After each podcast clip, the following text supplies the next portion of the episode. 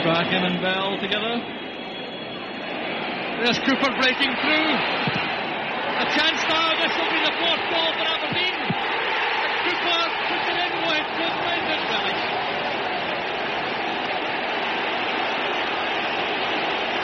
Well, suddenly it's become a rout. Of course, when things are going wrong against you, you don't get the breaks of the ball. Cooper in with Stewart. He didn't really know where the ball was, but he got the break. And as you say, it's a schoolboy's dream being able to take your time, knowing that really all you got to do is crack it into the back of the net.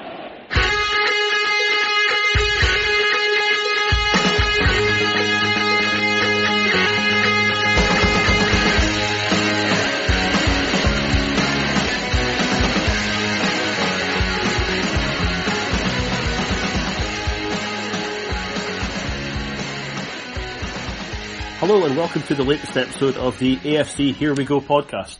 Uh, my name is Martin Clunas. I'll be your host this week. We have got uh, another packed show to discuss. We've got two games to review.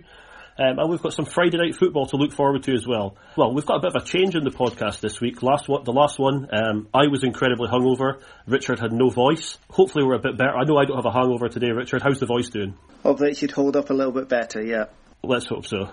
Um, we'd also like to welcome back. Uh, it's been a while, but one of the originals, uh, Grant Fiskin, is back on the show. How are you doing, Grant? All good, thanks, Martin. All good. Delighted to delighted to have you back on, Grant. It's been a while. It has the first one of the uh, of the new rebrand, I think. I believe. Where have you been? good question. Good question. And our final guest from this for this week is um, Red the Red Finals' very own Martin Ingram. Um, delighted to have you on, Martin, so for your podcast debut. Thank you. I'm delighted to be on. Um, and on the subject of rebrands, in the, the words of the new Doctor Who, it's about time. So we're going to mix things up a little bit first. Um, as we record this on a Sunday night, we're going to discuss the game that happened earlier on today. We'll we'll talk about Ham- the Hamilton game um, a little bit later in the show. Well, it's a hot it's a hot topic. A lot of talking points in today's game. Uh, Richard, I'll come to you first. Um, the only change was um, Scott Wright went out for Dominic Ball. In your opinion, do you think that was the correct decision? I mean, the win that we will discuss later against Hamilton. I mean, it was I suppose it was only Hamilton, but on this show and across social media and across a lot of people you talk to, there is a lot of previous talk about why Aberdeen changed the team possibly to suit the opponents. Well, listen, I can understand why a more defensive midfielder was brought in to that team. Uh, firstly, obviously, you're up against, you're taking uh, up a couple of steps from the challenge of facing Hamilton at home against a Kilmarnock team that are, have been good at home, have been good generally, had been well ahead of us in the league. So I can I can understand stiffening it up to a degree. And there were certainly points on Wednesday night against Hamilton where they were able to get a, lot, a fair bit of joy. They were able to open us up and find a fair bit of space in our half. So again, I can understand the temptation to bring in a more defensive minded player. And I think the idea of anyway wasn't necessarily to have him in an out and out defensive position. It's more about having that defensive midfielder in that allows the shape to change from when we have the ball to when we don't have the ball. Uh, it's what Ryan Jack used to do expertly for us. He allowed us to change from a 5-4-1 without the ball to essentially a 3-4-3 or a 3-3-4 even at times with the ball. Jack would just pivot in, in between the centre half, centre half would split and you'd have that ability to create space and, and move forward with the ball. And when it works, it works very well. But unfortunately, it's not really working at the moment with Dom Ball playing that position.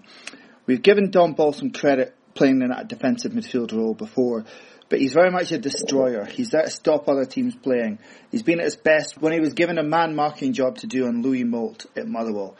And um, he was able to work in tandem with the centre halves and reduce their challenge and just make sure that uh, the opposition's efforts are being destroyed. But in an attacking sense, and when it comes to our creativity, I don't think Dom Ball's good enough to do that. I think positionally he struggled today. JJ Bull on Twitter, a couple of really insightful posts from him showing that very often instead of actually falling back deep enough and letting the centre half split, he's he's just not coming back far enough and he's not taking control and he doesn't have that ability or quality on the ball which makes him comfortable enough to do that. So the other options as obviously was happening in midweek is Lewis Ferguson to play that role.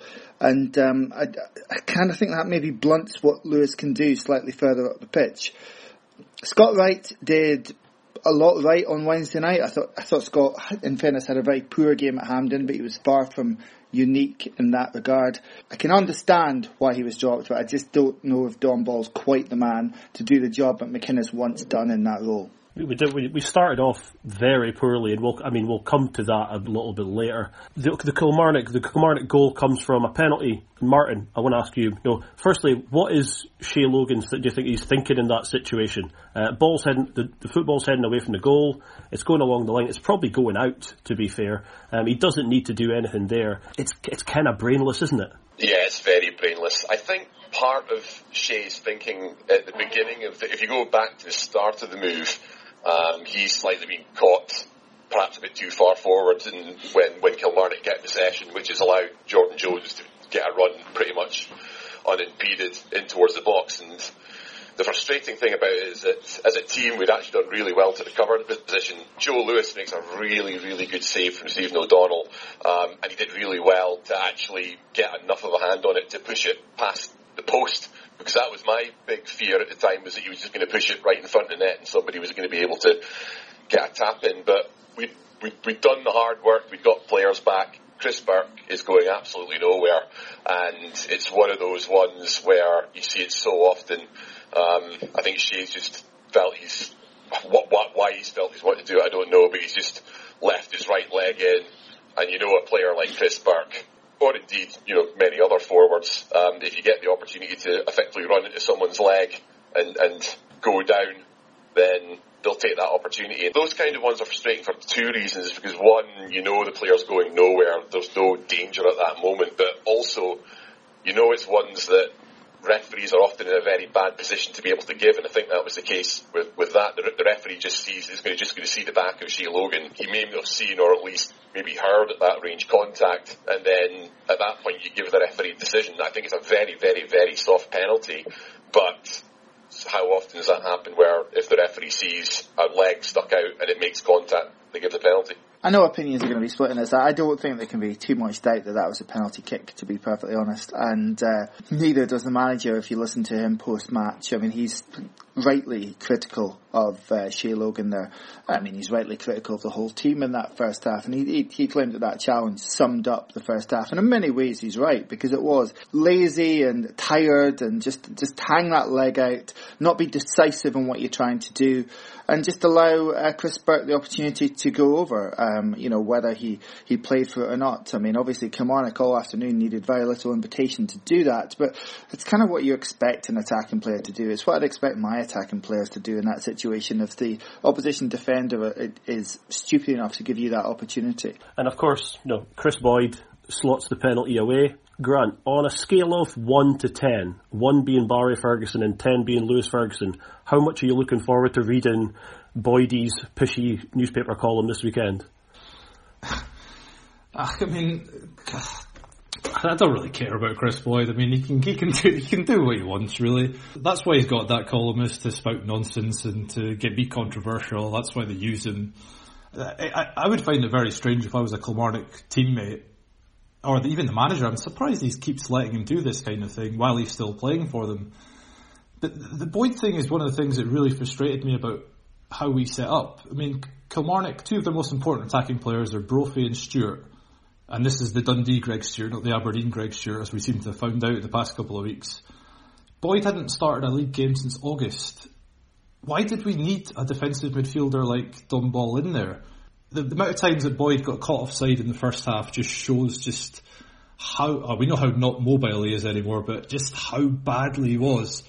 They have Jordan Jones; he's a danger. Burke's obviously not the player he used to be.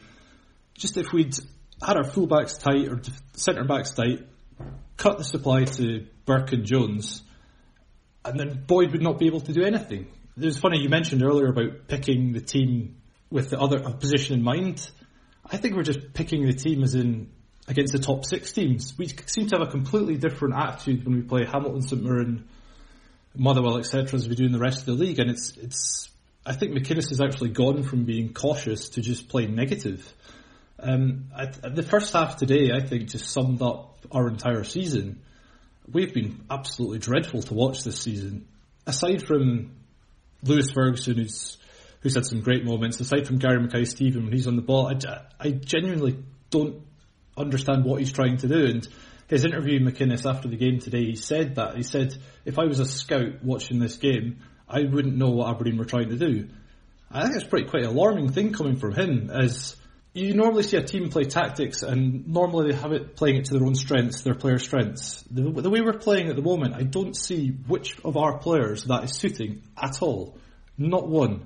You have a performance like James Wilson who, that shot he had in the second half where he put it out for a throw in, I think that just summed up the complete frustration that the ball was getting nowhere near him. And I don't think our performance yet today was much different from last Sunday against Rangers. And again, again, we've been bailed out by Lewis Ferguson. And what worries me is that the past week, these two victories are just paping over some ever-growing cracks. And maybe it's just our, our run of luck against Kilmarnock. I mean, that was the first time we'd scored more than once in an away game since the last time we were at Rugby Park. So maybe it's just we like the plastic turf after all. You never know. But I, I, I just really don't see where we're going with these tactics at all. Suggesting that it's papering over the cracks suggests that everyone's entirely happy with how we're doing, and we're not happy with it. Nobody of an Aberdeen persuasion who watched it would be that happy. We're delighted to get the three points, obviously. As you rightly referenced, the manager wasn't happy with that first half a, a bit alarmed to say to hear him say obviously that the second half was much more like it from an I mean it was better than the first half, but it still wasn't particularly good uh, that second half performance.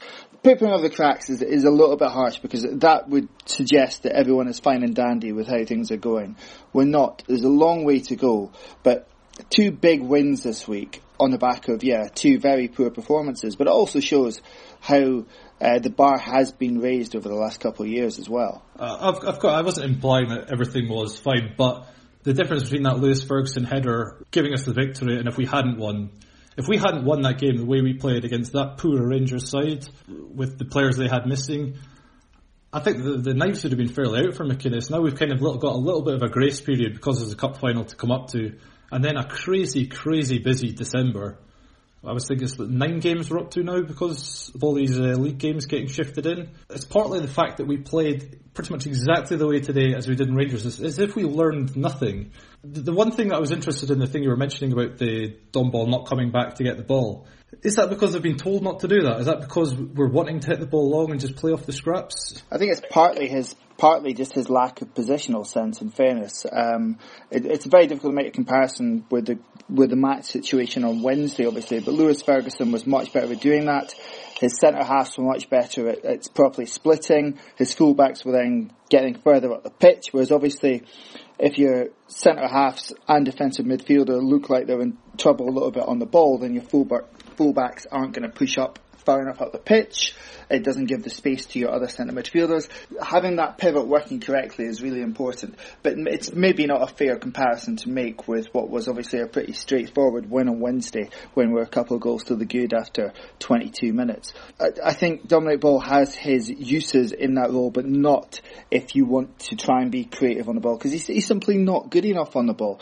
And I do wonder if maybe Gleeson was originally earmarked for that role, but has, has had trouble obviously getting himself up to speed.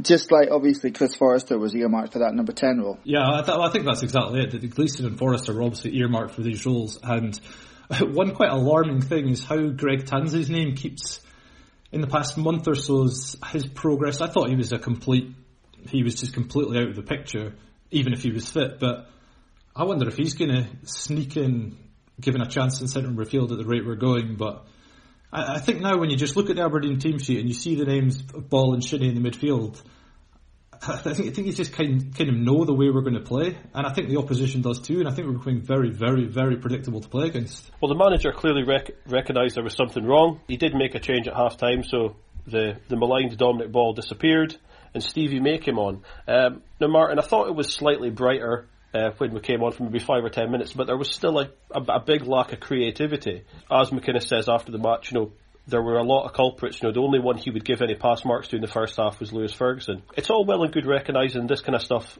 after 45 minutes. We should surely be looking, coming out, looking out to see out games in the second half rather than requiring a response. Well, it was certainly one of the frustrations I had at the very beginning when I saw the team line and Dom Ball's name was in the team sheet, and it's not to be too derogatory to him, but maybe coming back to something that Richard mentioned earlier, that's why um, I actually much prefer seeing Lewis Ferguson back in that position playing alongside Graham Shinnie. There might be concerns about whether that blunts his ability in relation to being involved further up the pitch, but for me, he just looks like a natural centre midfielder, very much in that Ryan Jack role. The, the, the big issue with Dominic Ball is while he can be that destructive defensive midfielder, he doesn't really have a lot more else to contribute, whereas that's exactly what Lewis does provide in the midfield. I, w- I would agree with you, Martin, though. I mean, what we're talking about is if it was like a, a, a you know, a game of two halves, as the cliche goes. It certainly wasn't. We weren't a lot better at the beginning of the second half than we were in the first half, and I think we were just fortuitous that I think it was our very first opportunity on goal ended up being a goal because, frankly, even up to that point, I didn't think we were. It might have been a slight improvement, but I think it was just compared to what we'd seen in the first half, it was just absolutely terrible. Uh, 68 minutes, it all changes. Bruce Anderson comes on. And then what, four or five minutes later, there's some good work on the left from McGinn. Anderson nicks a foot in front of the defender and flicks it in. Now, Richard, that was 100% deliberate, and there was no way that was a deflection, was it? Oh, absolutely. It's it's all about you know making something happen, doing something that the opposition defenders and goalkeeper aren't necessarily expecting, and uh, getting the rewards for that. But a little word to Stevie May, actually, whose involvement in that goal will go completely bypassed. But he, he chased along, you know, another sort of towering long ball into the corner. Did well to hold it up and pull it back from McGinn before McGinn has the. Uh, I presume it's a shot actually. So uh, that just shows you how the afternoon was going. Yeah, Bruce Anderson providing that um, moment in the penalty box that we just haven't really seen from other Aberdeen strikers. James Wilson, we're going to talk about later on in the show, scored a tremendous goal against Hamilton on Wednesday, but untouches in the opposition box. I'm not sure, even against Hamilton in the game we completely dominated. I'm not sure how many of those we had for any of our attacking players or, or a striker. When you consider how we did set up and play for many seasons under Derek McInnes when balls would be firing in from either side, and and you'd have Rooney and you'd have you'd have Kenny McLean and you'd have Graham Shinnie trying to get on the end of them, and stuff would happen in the opposition penalty box. And for the last season and a half, really, we've been struggling and searching for a different way to break through teams and break down teams. But but it was it was great to see Bruce do that, and and yeah, absolutely natural. Just um, what a striker does. Very Rooney esque, frankly if I could just say, I actually quickly just checked the highlights of the Sportscene before coming on here, and yeah, 100% deliberate.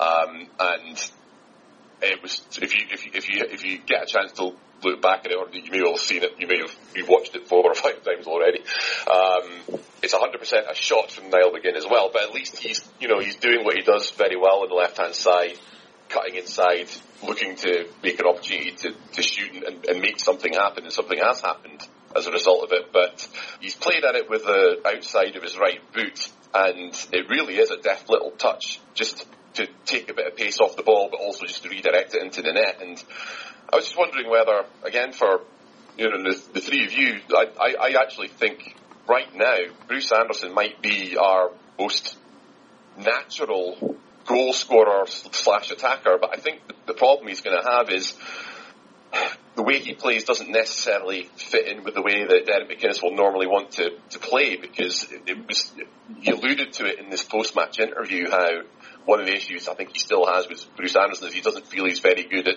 being, you know, a, a, play, a player who would hold up possession and, and get other people involved, which if you're playing with one centre forward means you're unlikely to be the person that's picked. And I wonder whether there's going to have to be a decision in relation to, you know, if you're going to try and accommodate him, do you then have to look at the way you play in order to, to get, you know, say have two, two, two forwards up front in order to accommodate somebody? Because I don't think, I don't know if there's a lot of the other guys at the moment that are showing that kind of, you know, predatory instinct in the box the way that, that Bruce is. He's kind of putting the senior heads to shame at the moment.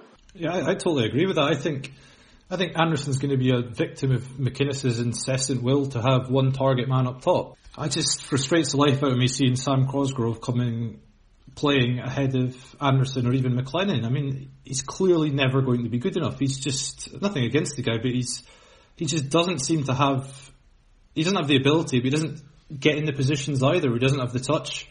I, I think I have a similar sympathy now with Stevie May. He's kind of he's, he's kind of being put into this position that Rooney was later on, that he's always getting shoved out in the wing, and everybody's to bring up, oh, he's not scoring any goals, he's hardly getting any chances, and he's not really getting the chance to, to show that up up front. I think it would be great to see Anderson and May as a front two. Having this one guy up front, it pretty much nails us down to doing one one way of playing.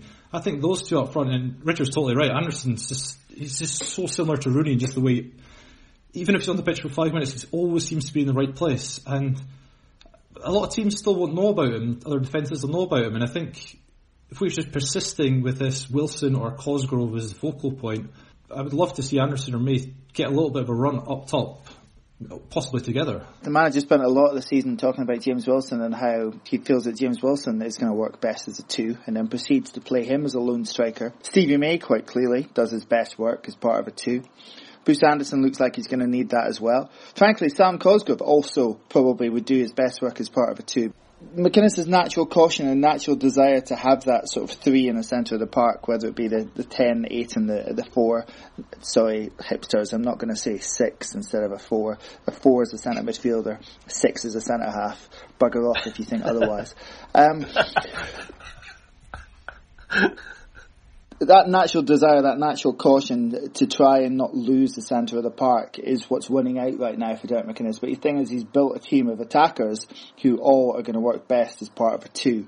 That's the conundrum he's going to have to, to fix. And I think ultimately, we've seen two up top a couple of times. I think he's going to have to go a bit more all in with that uh, eventually because it, it, turned the game around to a degree uh, today. And the thing is as well, it's like we we probably have the best centre half partnership in the league, and it's not as if you can't rely on those our defence as this has been in the past, where you could understand a bit of caution. We've got a damn solid goalkeeper and a very good defence, and it's all the more reason why that makes it even a little bit more frustrating while we still have this cautious stroke negative approach.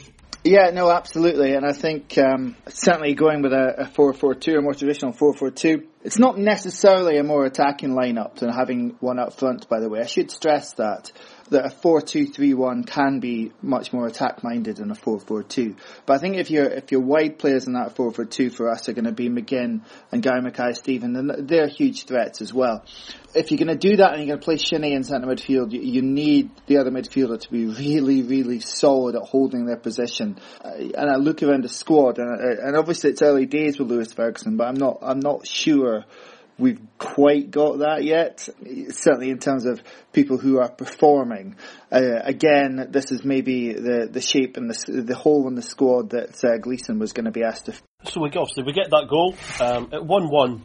I thought we would looked a better side, Martin. Uh, McKenna and Devlin certainly looked a lot happier that Kris Boyd had gone off anyway. It takes 73 minutes and finally we look, we get that goal and we've really come into the game. Well, I think we've experienced that on, on, on the other side of those games where you're you're the team that's leading one 0 you're in the ascendancy. Frankly, if I'd been a Kilmarnock fan, I'd have felt I'd have been I'd, I wouldn't have felt been in any kind of danger whatsoever until we actually got the equaliser. But then, exactly as you say, the moment you've gone one one, I think you're all already then thinking we're we're back we're back in this game from absolutely nowhere. We might actually be able to nick it. And I thought just the intent from the players as well just seemed to I don't know if it just buoyed them up a little bit. I suppose it has been quite a, a tough week, given when you when, when you think about the fact that um, that's three games in just inside a week, because obviously the, the, the, the game at Hampden we kicked off later on the Sunday, and I wonder if that you know just that that goal and something going in their way maybe just gave buoyed them and gave them the extra bit of energy just to go and finish the job. And, and, and again, you, you kind of saw it in the Kilmarnock players as well, that having absolutely dominated proceedings for so long all of a sudden all that hard work's gone gone to waste, and I think their shoulders maybe drooped a little bit as well, thinking, you know, how has this happened to us?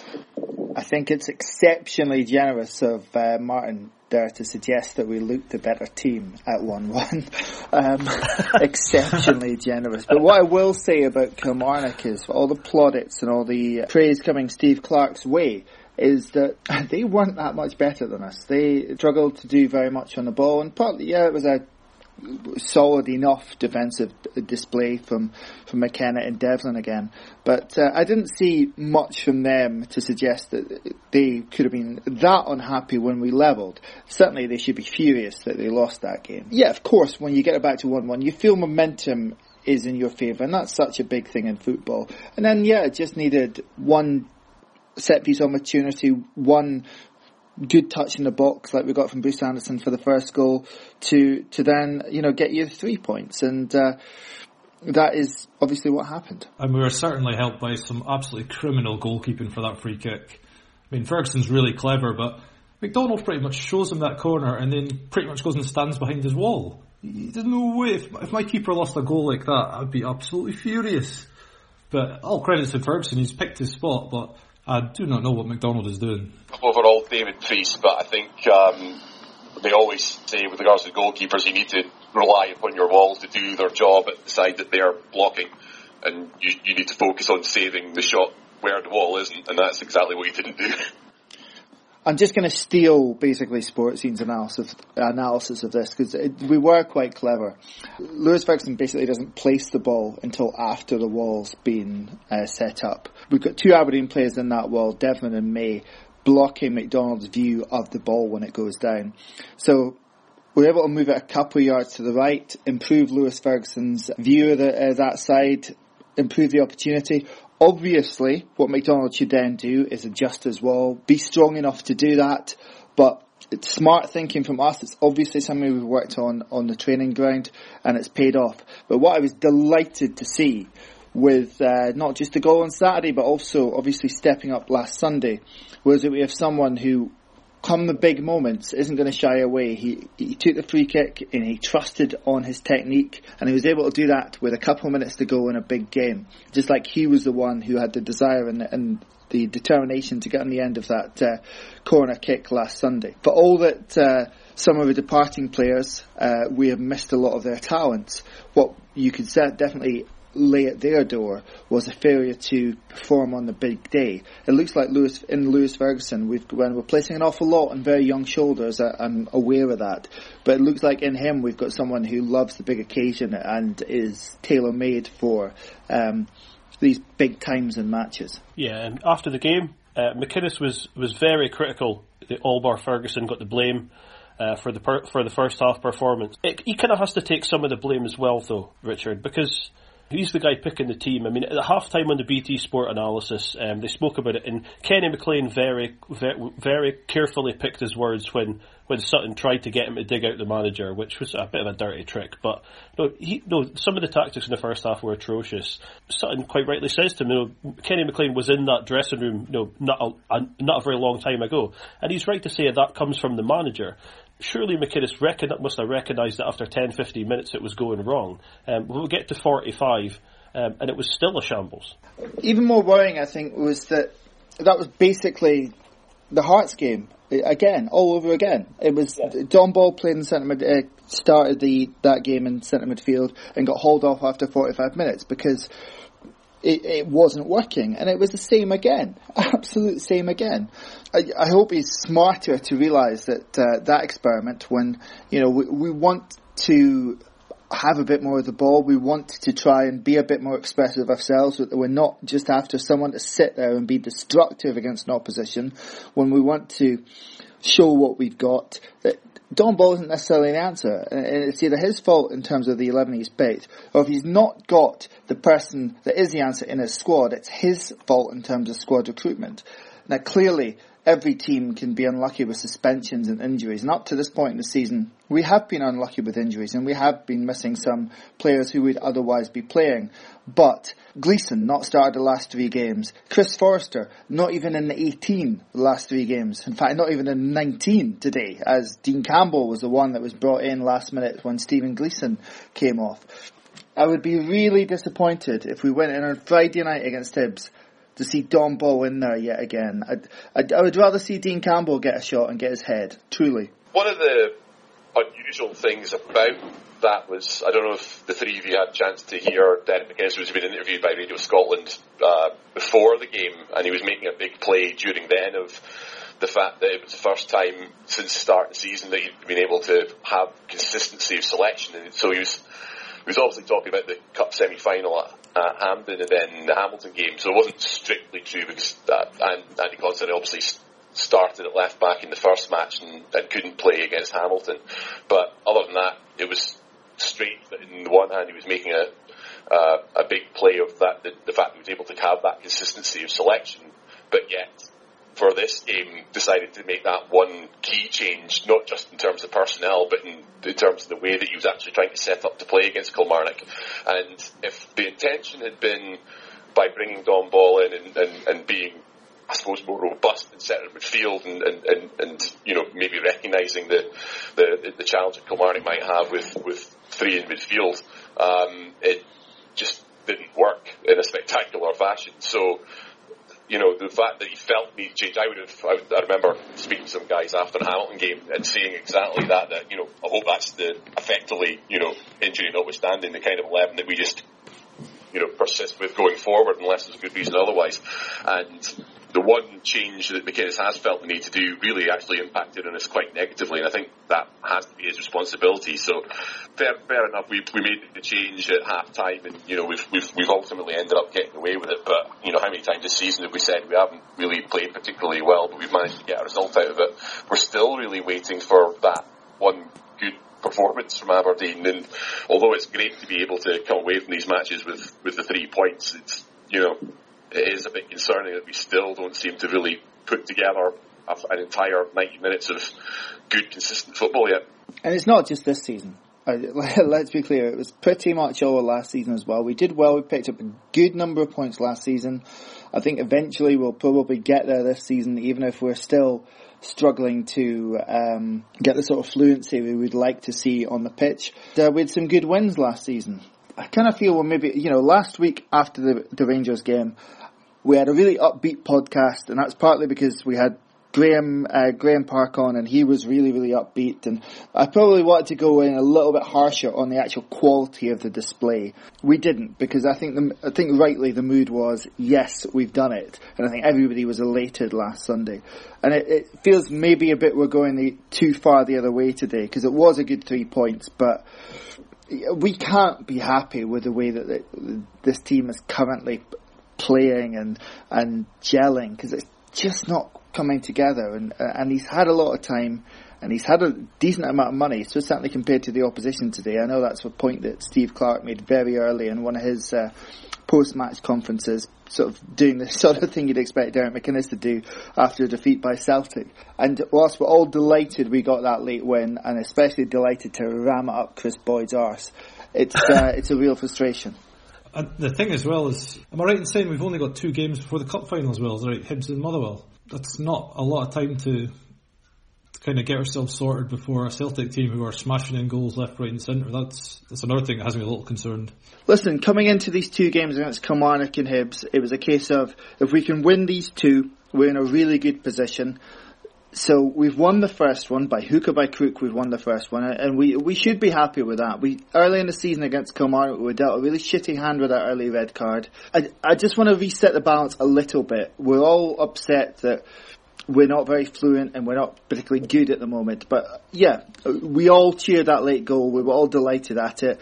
And one thing you could never accuse McInnes Aberdeen teams of is lacking resilience. And I think that that did show today at least. If it, and I think it's right to, to at least balance out a lot of the criticism we're, we're going to hit them with, with, with some credit. Yeah, I just want to jump in with one more bit of positivity for you, Richard, because I didn't want you to feel down at the rest of us. It's probably it's probably what you get for inviting a fanzine writer to come onto a podcast. But uh, um, the, the one bit of positivity I really took from that was that when you look back at this this afternoon's game, the two pieces of real quality that came from the team today came from two teenagers, and I'm really encouraged. It's, that's a criticism that myself and a lot of other fans have had was um, in previous seasons, McInnes not having the courage to go to the youth over kind of more seasoned professionals. And for me, you were talking about, you know, Chris Forrester not even being able to get into the 19. Um, but if you look at that from the positive aspect, I would much rather if if if it's the case we don't we don't see these guys in training, we don't know how things are going.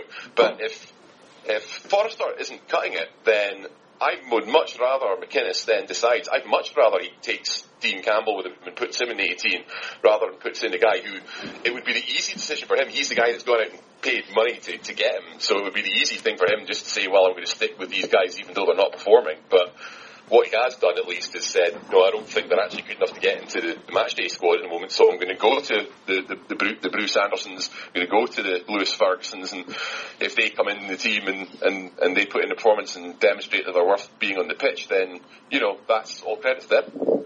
No, I absolutely agree with that. We give him criticism for signings like Forrester. The flip side of that is also you have to give him praise for the for the not just the signing of Lewis Ferguson, but being prepared to throw him in, just to have him start games right at the outset. He was starting against Burnley.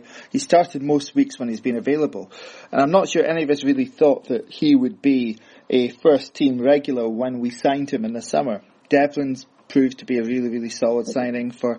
So for all the the signings we'll we'll criticise him for, and there've been plenty down the years. That's his team now. He's made a lot of very, very sound signings and not always just the very obvious ones either, which we, we kind of knew would work out like your Graeme Shinnies. Well, seeing as we're in a, a positive mode, we'll, we'll go back a little bit further to Wednesday to what was a, bit, a much better performance. Still not a fantastic one, but, but good nonetheless against Hamilton at home. Running out fairly comfortable winners in the end, uh, with, well, we'll say two, two good goals and one slightly fortuitous one, I suppose. First one coming from Graeme Shinnie after eight minutes, which I thought Richard was a really was really good. You know, it gets kind of trapped under his feet, and he manages to find just a, a pinpoint shot. Yeah, it's a nicely worked uh, set piece, isn't it? Um, it's another one on those eyes uh, in the eye for those who are always screaming at corner kicks to get in a box, because um, it's uh, it's played out well to Shinnie, and he's in so much space that he's able to take what is a very bad touch actually, and still get the shot away and, and find a corner. It's a, it's a good finish. It, uh, we were kind of right behind it in the south stand, and it, it finds the corner somehow uh, through a, a, ruck of bodies. You're you're right to say that gives us a very good start, and from that point on, I don't think anyone in the stadium was necessarily worried about the destination of the points. I thought Hamilton certainly were neater on the ball and more open than I have seen Hamilton teams in the past. Grant, couple of couple of hairy moments as Richard was alluding to there. Um, obviously, McGowan hit the post when we are one 0 up, and then there was a bit of confusion in the box between McKenna and Lewis when you're probably looking on, looking at your keeper just to just to give him a shout. But after that, you know, we get the second goal, which a fantastic goal really from James Wilson. Finds that yard of space that I guess comes from a guy who's came from the kind of coaching level he's came from. And he just rasps one into the top corner. Yeah, I mean obviously when you play teams like Hamilton the the early goal makes such a difference. I mean as Richard mentioned without about the St Mirrens and the knees, I'd probably put Hamilton with them. I think they'll have a, their own little mini league of three towards the I know they're about six points ahead at the moment, but those games you've just got to break them down early and then the space will open up because they do start start aiming for a nil-nil from the beginning. They have to come out a little bit. And I think you mentioned the the confusion at the back in little moments. I think that just comes from a little bit of complacency when you play teams like Hamilton. Is we were a bit more open. We, I mean, I'm not exactly sure what Max Lowe's instructions were, but uh, he seemed to fancy playing um, centre forward a lot of the time. And I'm not sure Scott Wright was too happy about some of the defending he was having to do, but yeah, I don't know what to make of James Wilson quite yet. I, I can see why Derek McInnes he keeps saying he's excited about him because yeah, you're right. You can you can tell from just the way he carries himself, just from some of his movement for the goal against Motherwell, for the goal against Hamilton. But then as well, like Richard said earlier, it's other times you barely even notice he's playing. He's he seems like a really individual player, and he's not really going to be involved too much in in doing much chasing, doing much and one thing that worries me about this kind of player who's been on loan a lot is the fitness thing. Yeah, it's, whenever I see the team news, I'm just expecting James Wilson to have a niggle or James Wilson to be a doubt. It, it must be hard for them if they've been out to loan here, there, and everywhere to kind of feel settled. And uh, again, it's difficult if you're trying to get a player up to fitness, but you're needing points or needing results to have the patience to do that. But when you do see the goal against Motherwell and the goal against Hamilton, you do see the ability clearly does does have. How long it's going to take him to get right up to speed if he ever gets up to speed? Need a few more games against maybe Hamilton Livingston would help. Rather than indulge in Hamilton bashing, I want to, yeah, the Max Lowe point. We haven't actually mentioned it before now, but uh, people are really fixated on the fact that, oh, what Max Lowe can do going forward. And he has looked good going forward, but God, positionally, he has really, really struggled at left back. It's not all just about what a left back can do going forward. Uh, and again, this has been a, a constant mantra from a lot of people that, you know, we need a left back that can offer more going forward. Well, yes and no you need a left back that can defend first and foremost. I mean, they're playing left back, not left wing back. You need someone who's going to operate as solidly as part of a five. That's their first job. If they can offer stuff going forward, that's fantastic. That's great. And for a while, it was pretty. Imp- it's obviously quite important to how McInnes wants to play the game, get the ball out wide, get your uh, get your wingers into the game, and obviously that's much easier for them to do if they're supported well by their fullbacks. But yeah, the first job, Max, is to defend. Just a reminder. Yeah, that, that's actually the, the, thing I was kind of implying was I when I looked was watching the game on the Hamilton game, I thought there's no way that Max Lowe and Scott Wright could play against one of the better teams because yeah, Lowe was just going absent so often, and Scott Wright was really, really not comfortable in that position. And that's why I kind of would be more inclined to have Considine at left back and Scott Wright playing in midfield. But then I can understand why he wouldn't play Lowe and Wright in the same team against a Kilmarnock or a Hibs because of that exact reason.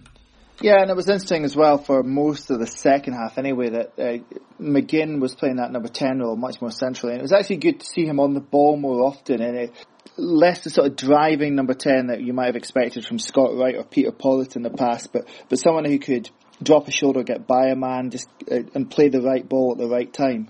Um, and again, obviously, the opponents meant that he had, generally speaking, more time in the ball than he would get against the Kilmarnock or against the Hibs. But but I thought that was an interesting variation that maybe there's thought to to move McGinn more centrally at times this season as well.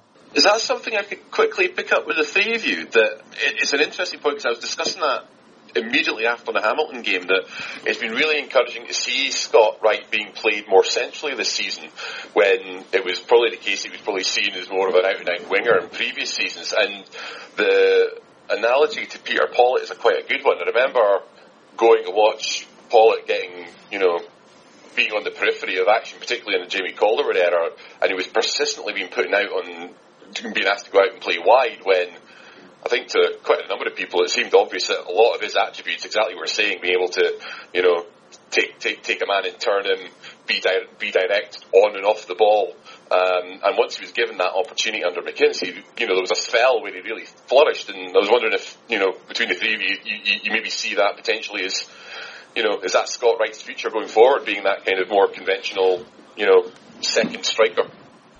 you definitely do see the similarities between him and Pawlett. As you said, it wasn't really till after that loan spell at St Johnstone that he kind of came back and he had that confidence. But you, you, you definitely see Wright. He, he does seem more comfortable when he's when he's able to drift inside, and he's exactly the kind of player that would give the defences a lot of problems in that position. The the thing is, is he going to get the chance to do that? It's as Richard said, he didn't do great against Rangers. I mean, it's fine is he going to be able to get the chance in that position, maybe against the likes of Hamilton, against Dundee in home games? It took a long time for Pawlett to get the chance to actually be allowed to play like that in a more important game or in a tougher game.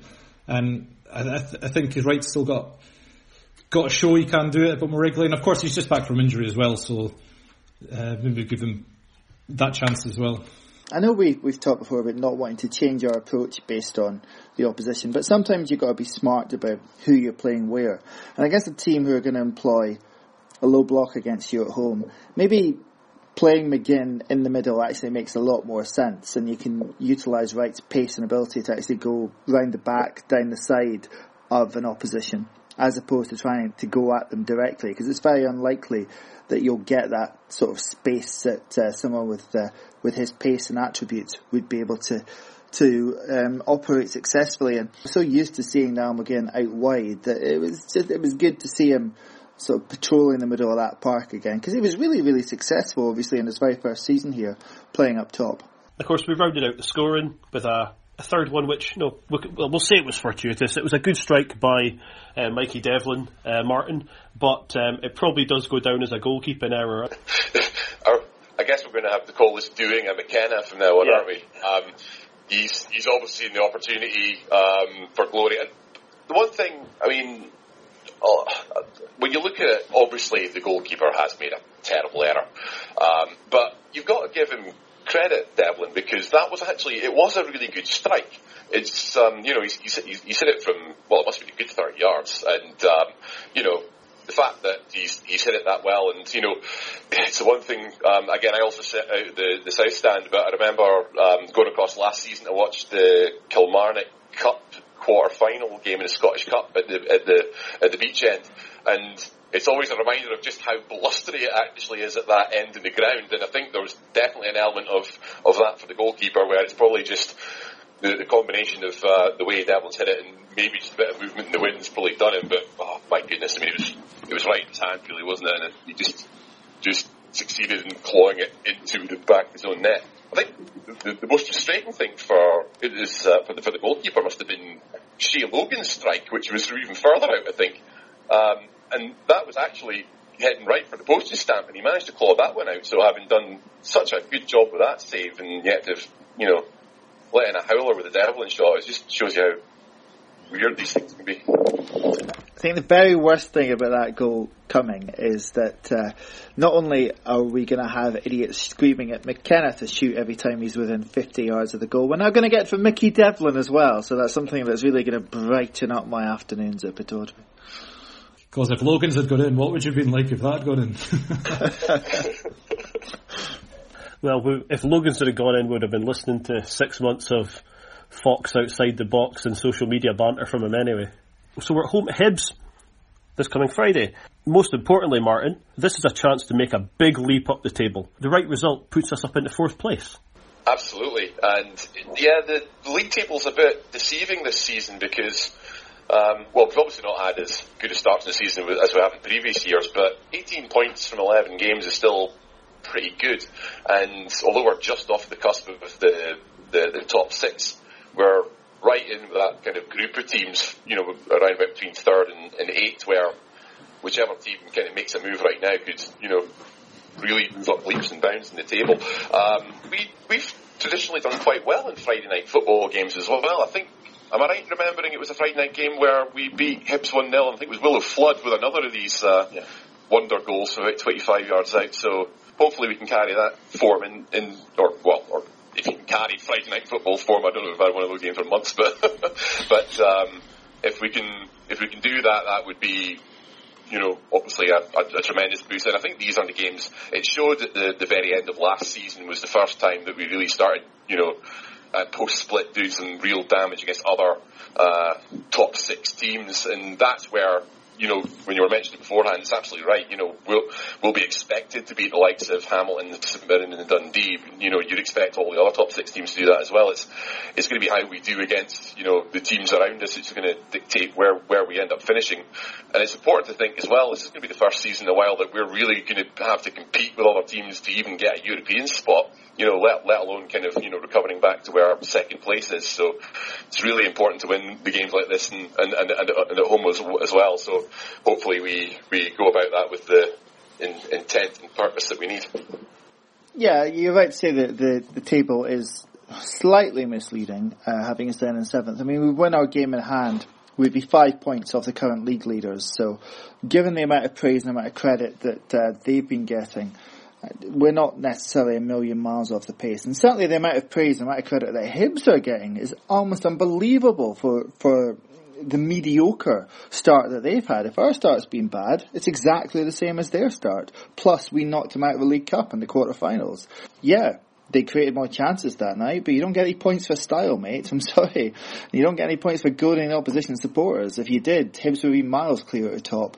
But Friday night should be a really good game you're going to come up against an opposition who are actually going to come up here and attack. And frankly, in seasons gone by, that's maybe been the best way to try and overcome us.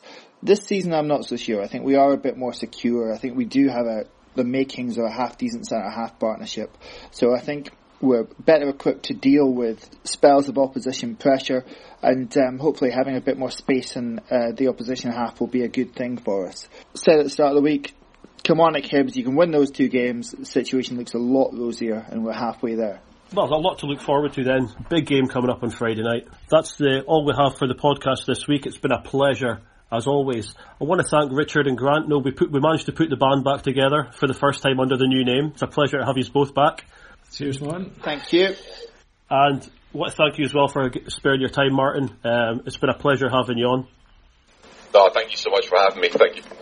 So yeah, Hibs on Friday night. Hopefully three points for the Aberdeen, moving up the league. Um, lots to look forward to. Hopefully lots to be positive about. Come on, you Reds.